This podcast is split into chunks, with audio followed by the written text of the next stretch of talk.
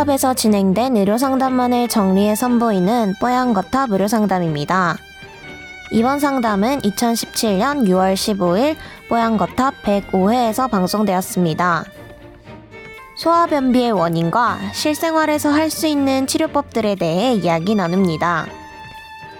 뽀얀거탑에 사연을 보내주세요. 건강상담 해드립니다. 타워 골뱅이 sbs.co.kr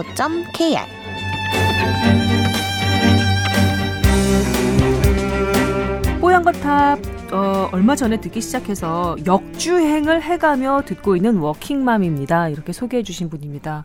저희 뽀얀거탑이 이게 컨텐츠가 있다 보니까 이렇게 역주행도 해주시더라고요. 간혹 보면 네. 듣다 보니까 그 전회차, 그 전회차 이렇게 계속 듣게 되는 거죠.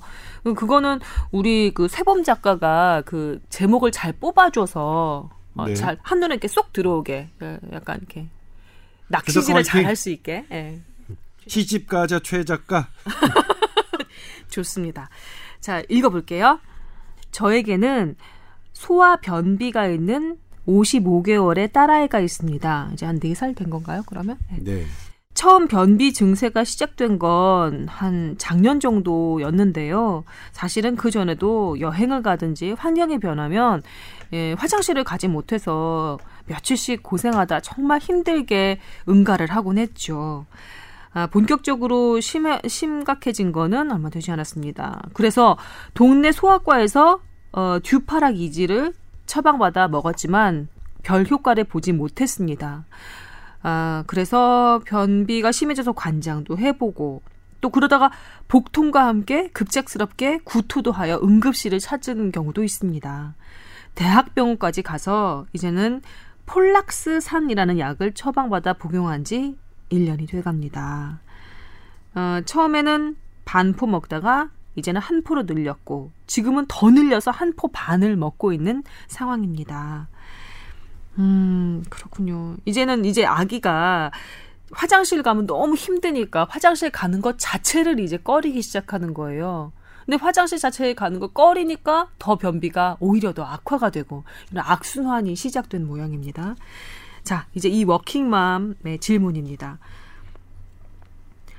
변비약은 장기 복용하면 좋지 않다고 알고 있습니다. 관련해서 설명을 부탁드리고요. 담당 선생님께서는 폴락스산 같은 경우 부작용이 거의 없으니까 너무 걱정하지 말라 이렇게 안심시켜 줬지만 그래도 걱정이라서 질문한다고 하셨고 어, 두 번째는 음, 이 약 때문인지 일반적인 상식의 그 건강한 응가가 아니라 너무 묽은 응가를 변을 보는 거예요. 이거는 괜찮은 것인지. 그다음에 또 변비가 심하다고 하니까 시중에서 변비 좋아진다고 하면서 유산균 예, 챙겨 먹으라고 많이들 얘기하잖아요. 그래서 이 아기한테도 유산균을 먹이고 있는데 효과가 없는 것 같다. 유산균과 변비의 관계 궁금하다고 하셨고. 그다음에 맨 마지막 질문으로는 소화변비의 원인과 치료 방법 그리고 실생활에서 도움을 줄 수 있는 것들에 대해서 알려주시면 고맙겠습니다 하셨어요. 음. 이 응가 못하는 변비 그 아기들 힘듭니다. 진땀을 뻘뻘 흘리면서 막 울고 짜증내고 그걸 보는 엄마도 너무너무 힘들고. 그렇죠. 네. 소화변비 환자가 상당히 많아요. 왜 그럴까? 어, 음. 그 소아변비 환자들 같은 경우에는 아기들이 울고 보채는 것뿐만 아니라 네. 이게 반복적으로 변을 막 하루에 몇 번씩 보는데 음. 계속 힘들어 하거든요. 그러다가 네. 변이 나오면 굳어 있는 변이 나올 때 이제 치열 형태로 항문이 찢어지기도 하고요. 음. 어. 그러면 어머니들은 깜짝 놀라죠. 피 피똥 싼 거 아니에요, 그죠? 어, 완전 피똥을 딱 싸고 나면 네. 어머니도 사색이 돼서 응급실로 옵니다. 보면 아무 문제가 없고 음. 그냥 항문이 약간 찢어져서 거기만 깨끗하게 하면 다시 붓거든요. 네. 그래서 사실은 이 변비만 해결되면 생기지 않을 일인데 음. 변비가 꽤 자주 생기는 거죠. 음. 사실 뭐 이 변을 잘 못 보는 이게 큰 일은 아닌데 어, 한 가지 체크해야 될 거는 사실은 그 변을 못 보는 큰 병이 하나 있어요. 어? 예. 그 toxic megacolon이라고 하는 중독성 거대 결장이라는 거 있거든요. 중독성 거대 결장. 네, 이거는 수술해야 되는 병이에요. 장애 장애가 생긴 건가요? 네, 그렇죠. 그러니까 저번에도 말씀드렸잖아요. 변 보는 기전이 참 오묘하다고. 네, 한 예, 기억이 예, 나네요. 예. 제 표정. 음. 어. 그러니까 병원 안에 있는 딱딱한 거와 물과 가스를 구분해서 우리가 internal sphincter라는 내 괄약근이 조절을 하고 있거든요. 네. 어 그걸 구분해 가지고 가스만 빼기도 하고 음. 음.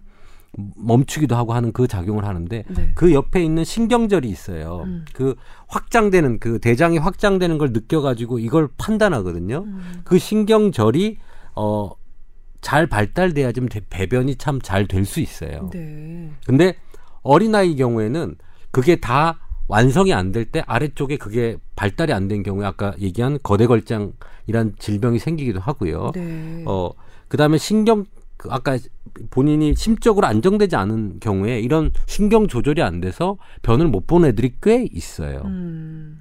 그렇기 때문에 어, 이 신경 조절과 변은 또 관계가 있고 시기 시기랑도 관계가 있어요. 어, 그렇기 때문에 어, 이런 경우에는 저, 저 같은 경우에는 심적으로 안정을 시키면 서 교육도 음. 상당히 중요하거든요. 엄마가 엄마가 지저분한 걸 싫어하고 뭐 변본 거를 가지고 뭐라고 많이 하고 이런 한 경우에 애들이 변을 보는 거에 대해서 두려움을 느낄 수도 있어요. 그래요. 어, 교육도 상당히 중요하고요. 음. 심정을 안정시켜서 변을 보게 하되 네. 그 다음에 그것도 안 된다고 하면 그 이제는 시기에 관련돼서 조절을 하면서 음. 약으로 치료를 해야 되겠죠. 질문이요. 음. 지금 사연 주신 분의 아기는 4, 5세 유아거든요. 네. 그런데 어, 조금 전에 그 임채선 원장님께서는 그그 대장에 있는 신경절이 아직 덜 발달을 해서 음. 변을 보는 그런 시스템이 좀 뭐라고 해요? 완비가 덜 돼서 변비가 생기는 경우도 있다고 하셨잖아요. 네. 그럼 차차 나이를 먹어가면서 좀 이 변비가 나아질 수도 있는 건가요? 그, 그, 변 보는 습관 이런 것들에 따라서 애들이 늦게 변을 잘 볼 수가 있어요. 어. 근데 아까 얘기한 거대 결장 같은 경우에는 이거보다 더 어린 나이에 판별이 돼가지고 병원에 오거든요. 음, 어, 예. 음. 왜냐면 계속 변이 안 나와서 장이 커지니까요. 어. 근데 이 병은 아니 아니겠지만 네. 이, 이 아이가 변을 잘 볼 수 있도록 여러 가지를 조, 교정해 줘야 되는 건 지금 필요한 것 같습니다. 네. 음. 그러면 그 이 어머님께서 주신 질문들에 대해서 답을 해 주신다면 일단 변비약 장기 복용 문제. 우선 변비약 말고 우리 관장하는 습관 가진 사람이 나중에 변 못 본다는 얘기 하죠. 네, 그런 얘기 들었어요, 저도. 예. 그러니까 그런 것들에 어 신경이 너무 관장을 하게 되면 확장이 되면서 무뎌질 수가 있어요. 음. 나중에 그걸 잘 못 느끼고 변이를 잘 못 느끼게 되는 것들이 생길 수 있거든요. 네. 그러니까 사실은 관장 같이 그 외부적으로 압력을 가하는 건 상당히 안 좋고요. 아. 두 번째는 이렇게 변비약을 계속 먹게 된다 그러면 사실은 어 변이 참고 하는 그런 능력이 아직 덜 발달될 수 있어요. 그래서 음. 최대한 안 쓰는 게 좋겠죠. 아, 네. 어. 음. 근데 어 뭐 이렇게 오래 썼고 지금 이걸 안 보, 이걸 안 먹으면 변을 못 보는 상황이라면 어 먹긴 먹여 먹어야 될 것 같아요. 왜냐하면 음, 음. 이암 변을 못 보는 상태가 상당히 괴롭기 때문에 네. 어 하면서 다른 것들로 조정을 해야 되지 않을까. 싶습니다. 여기서의 다른 것은 뭐가 있을까요? 도움이 되는 게 음. 시기?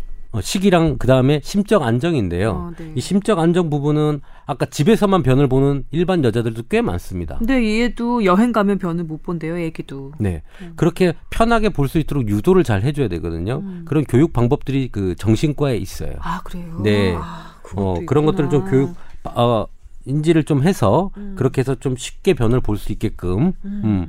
그 유치원부터 시작을 해도 좋을 것 같아요. 네. 음. 다음 질문은요. 유산균 관련.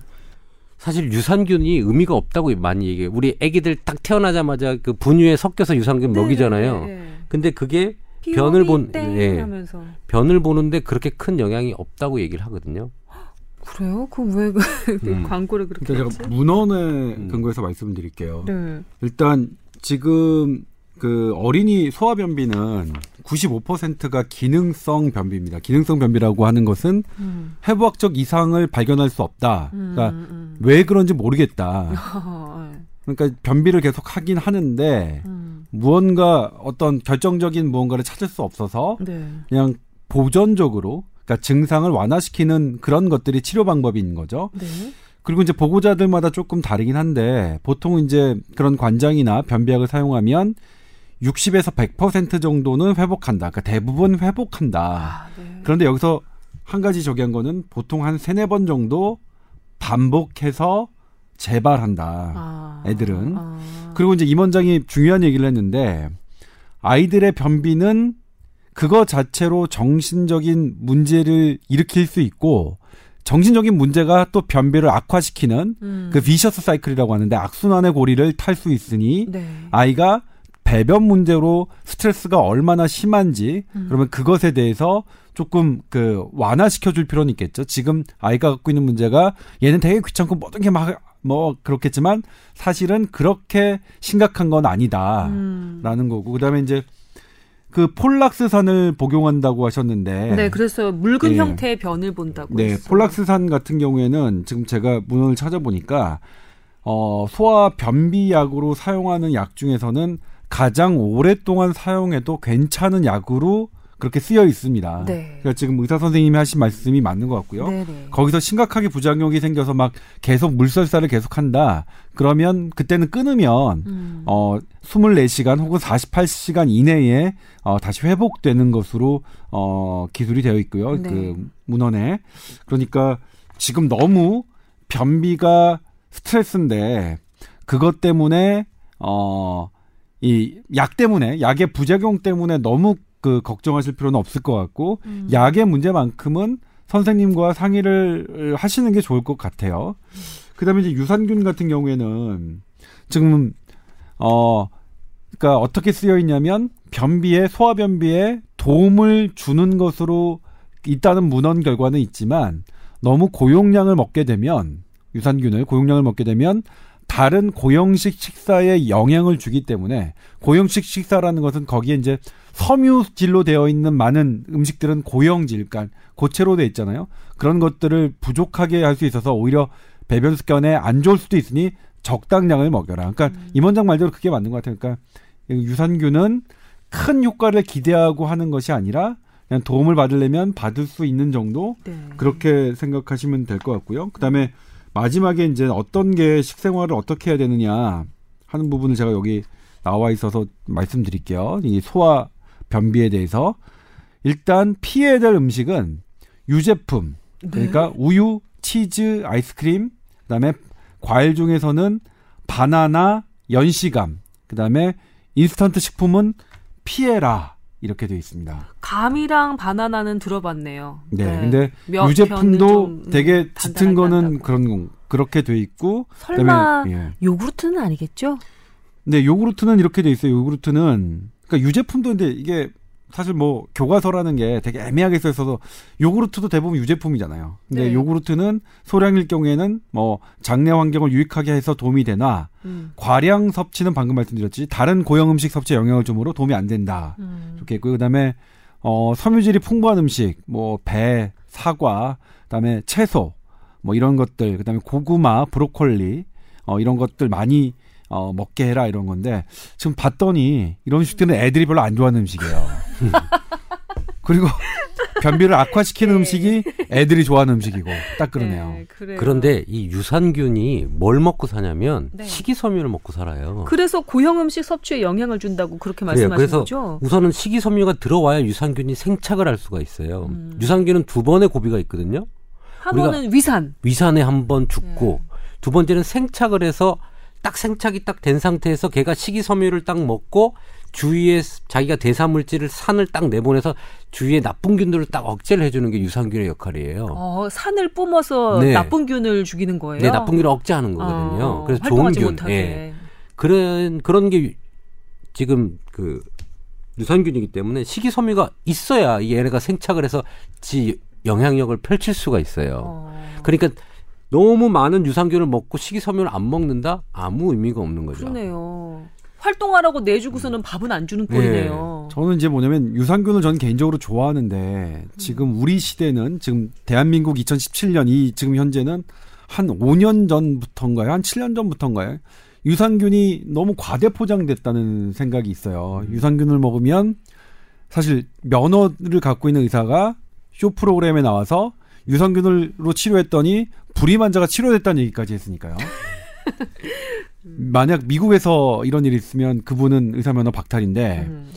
그럼에도 불구하고 유산균은 이제 뭐냐면 임원장에서 생착하는 것도 중요한데 위에서 죽거나 어, 어쨌든 생착하지 않고 죽어서 가더라도 장내에 있는 유익균의 먹이로 활발하게 활용된다. 음. 뭐 이런 개념이 이제 새로 도 있는데 유산균 전, 자체가 네. 먹이가 된다고요? 네. 오. 그래서 아무튼 뭐 그렇습니다. 뭐 그 식품 그다음에 뭐 이런 것들 말씀드렸고요. 근데 저는 그 정신적인 문제 꼭 해줬으면 좋겠어요. 음. 제가 제가 키워 보니까 네. 특히 얘가 아들인지 딸인지가 딸이에요, 딸. 55개월의 딸. 아, 딸이면 더 가능성이 예, 높죠. 저의 예. 딸은 제 네. 딸은 예민해서 그러니까 어떤 낯선 곳에 여행을 가거나 음. 본인이 불편한 그런 어, 학기 초라든가 이럴 때가 되면 변비가 와요. 음. 그러니까 심리 적 어, 저는 그러니까 심리적으로 이렇게 영향을 많이 받는 처음 느꼈어요. 그러니까 어. 저는 되게 무딘데 도대체 누굴 닮아서 얘가 참이 내 나는 잘 어려운 환경도 잘 적응하고 그러는데 도대체 누굴 닮아서 지금 사모님 사모님 저, 아닙니다 이건 아니고 제가 저를 닮아서 저를 닮았어요 네. 저를 닮아서 제가 급선회하셨습니다 낯을 많이 가리고 그다음에 낯선 환경에서 대단히 스트레스를 많이 받는데 그런 것들이 어 제 딸도 갖고 있나 봐요 그래서 그런 부분. 그래서 그 따님은 그냥 시간 지나면서 자연스럽게 소화 변비가 치유가 되신 상황인가요? 네, 네. 아. 뭐 그렇 뭐 이렇게 서 그러니까 이렇게 병원 치료를 받을 만큼 지금 심각한 상태는 아니라서 음. 그런데 어떤 일정한 시기에는 어 저도 깜짝 놀랄 정도로 며칠 동안 변을 안 보고 음. 그런 일이 딱 그렇게 어려운 시기와 맞물려서 있더라고요. 그래서 그런 아이의 어 심리적인 문제도 세심하게 배려를 해주시고 그다음에 먼저 이제 안심시켜 주는 게 되게 저는 중요할 것 같아요. 네, 이 따님 같은 경우는 따님이라고 하니까 그렇다. 애긴데 어, 외출했을 때그 외부 화장실이 깨끗이 깨끗하지 않으면 아예 들어가려고 하질 않는데요. 그러니까 정말 까다로운 약간 예민한 제가 예전에 IT 아이 2010년도 IT 지진이 났을 때 갔는데 모든 건물이 무너지고 막 화장실이 너무 더러웠어요. 그래서 이제 저희가 갖고 있는 그그 주둔에 있는 그 평지에 간이 화장실을 만들어서 음. 남녀 화장 남 여자 화장실 그런데 음. 어 낮에는 도저히 갈 수가 없었어요. 그 시각적인 그 데미지 때문에 충격 때문에 음. 밤에는 어떻게 갈 수 있어요? 안 보이니까. 근데 밤에 어쨌든 그렇게 하는 게 너무 불편해서 제가 어떻게 됐냐면 음식을 먹기가 싫은 거예요. 너무 그, 그 음식을 먹고 화장실 가는 게 너무 두려우니까. 음. 아, 그랬던 기억이 나네요. 제 그러니까 예전에 시골 큰 댁에 가면 아주 어렸을 때는 푸세식이었어요. 시골이니까. 근데 저는 뭐 별 상관 없었는데 제 동생이 여자 동생이 어 사촌이랑 같이 막 놀고 많이 먹고 그랬는데 시골에 갔다 온 한 일주일 동안 응가를 안 하더라고요. 근데 먹는 건 제법 양을 먹어요. 그래서 제가 속으로 생각했죠. 저 많은 양이 들어가서 대체 어디에 쌓이고 있는 걸까? 결국은 서울에 있는 집으로 와서 그때 아주 힘들게 예, 음. 응거를 하더라고요. 그 소화변비 치료할 때 저는 가끔 이렇게 안정되는 소화 합병약을 줘요. 화병? 네. 소화 화병약? 소, 그러니까 소화 합병약을 스트레스 받을 때 쓰는 약을 쓰면 변이 나와요. 오머나. 근데 이게 그 우리 몸에 신경절 있잖아요. 네. 그 교감 신경하고 부교감 신경이 가장 많이 모인 동네가 심장 뒤쪽. 음. 심장 뒤쪽, 네. 그 다음에 우리 골반 뒤쪽에 가장 신경절이 분포가 많이 돼 있어요. 음. 근데 우리가 스트레스를 받게 되면 나도 모르게 막 심장이 뛰고 가슴이 답답하고 뭐 이렇게 되잖아요. 네. 그, 그 신경절의 영향을 그쪽으로 많이 주는 거예요. 근데 아래쪽도 대변 보는 거, 음. 소변 보는 거, 여자 같은 경우에는 자궁 호르몬 부분에도 어. 정신적으로 그 스트레스를 받게 되면 이 교감, 부교감 신경의 아. 조절이 잘 안 돼요. 네네. 이제 그런 것들은 사실은 참 의학적으로 판단하기가 어렵기 때문에 음. 어 이거를 뭐 거기에 문제다라고 얘기는 하지만 종합적인 걸 보면 그걸 풀어주면 변을 잘 보는 애들이 꽤 있어요. 말이 되네요. 어, 예, 이거는 있네요. 네 일리가 아니라 이거는 경험에 의해서 임상으로 확인된 네, 확인된 건데 네. 이거를 의학적으로 풀기 참 어려워요. 이 두 가지 교감과 부교감 신경과 대변에 대한 신경의 어떤 영향 관련성을 풀기가 참 어렵지만 충분히 그거는 얘기할 수 있는 맞습니다. 예. 그래서 임 원장님께서 일전에 그 배변 관련한 여러 가지 그 우리 몸의 시스템이 참으로 오묘하다 음. 이렇게 말씀하신 적이 있는데 확실히 한 번 더 확인이 되는 것 같습니다. 소화 화병약 정말 힘들다면 뭐 한번 생각해 보시는 것도 괜찮을 것 같네요. 그리고 정신과 치료 이, 이 배변 학습 관련해서 배변 조절 관련해서 정신과적인 치료도 있다고 아, 조금 전에 말씀을 하셨으니까요. 뭐 정말 힘드시다면 정말 이런 거죠. 깔끔한 엄마 밑에서 음. 너 거기다 어 응가하면 되니 너 여기 와서 해야 된다 뭐 해야 된다 아이 더러워 뭐 이렇게 음. 그거에 대한 거부감의 표현들이나 네. 그다음에 너무 정형화되게 변을 보게끔 교육을 하는 경우 음. 거부감이 애들 생길 수 있어요. 음. 그것만 하면 긴장하기 변을 보기 시작할 때 긴장을 하게 되는 사이클이 돌기 시작하거든요. 신체의 문제기보다는 참 마음의 문제네요. 응가를 하는 건. 그렇죠. 마음이라고 표현하기도 어렵고 조기자 같은 경우는 뭐 신경학적이라고 얘기를 하겠죠. 네. 네. 저는 마음이라고 표현합니다. 음. 마음이 어디 마음이 어디 있을까요? 마음이 심장에 있을까요? 우리 몸 전체에 분포돼 있죠. 뇌에 있죠. 아니 우리 몸 전체에 분포돼 있다고 저는 믿습니다. 예. 그걸로 뭐 싸우자는 건 아니죠? 넘어가자는 거예요. 싸웁시다. 싸워요. 네. 마음은 뇌에 있습니다. 네.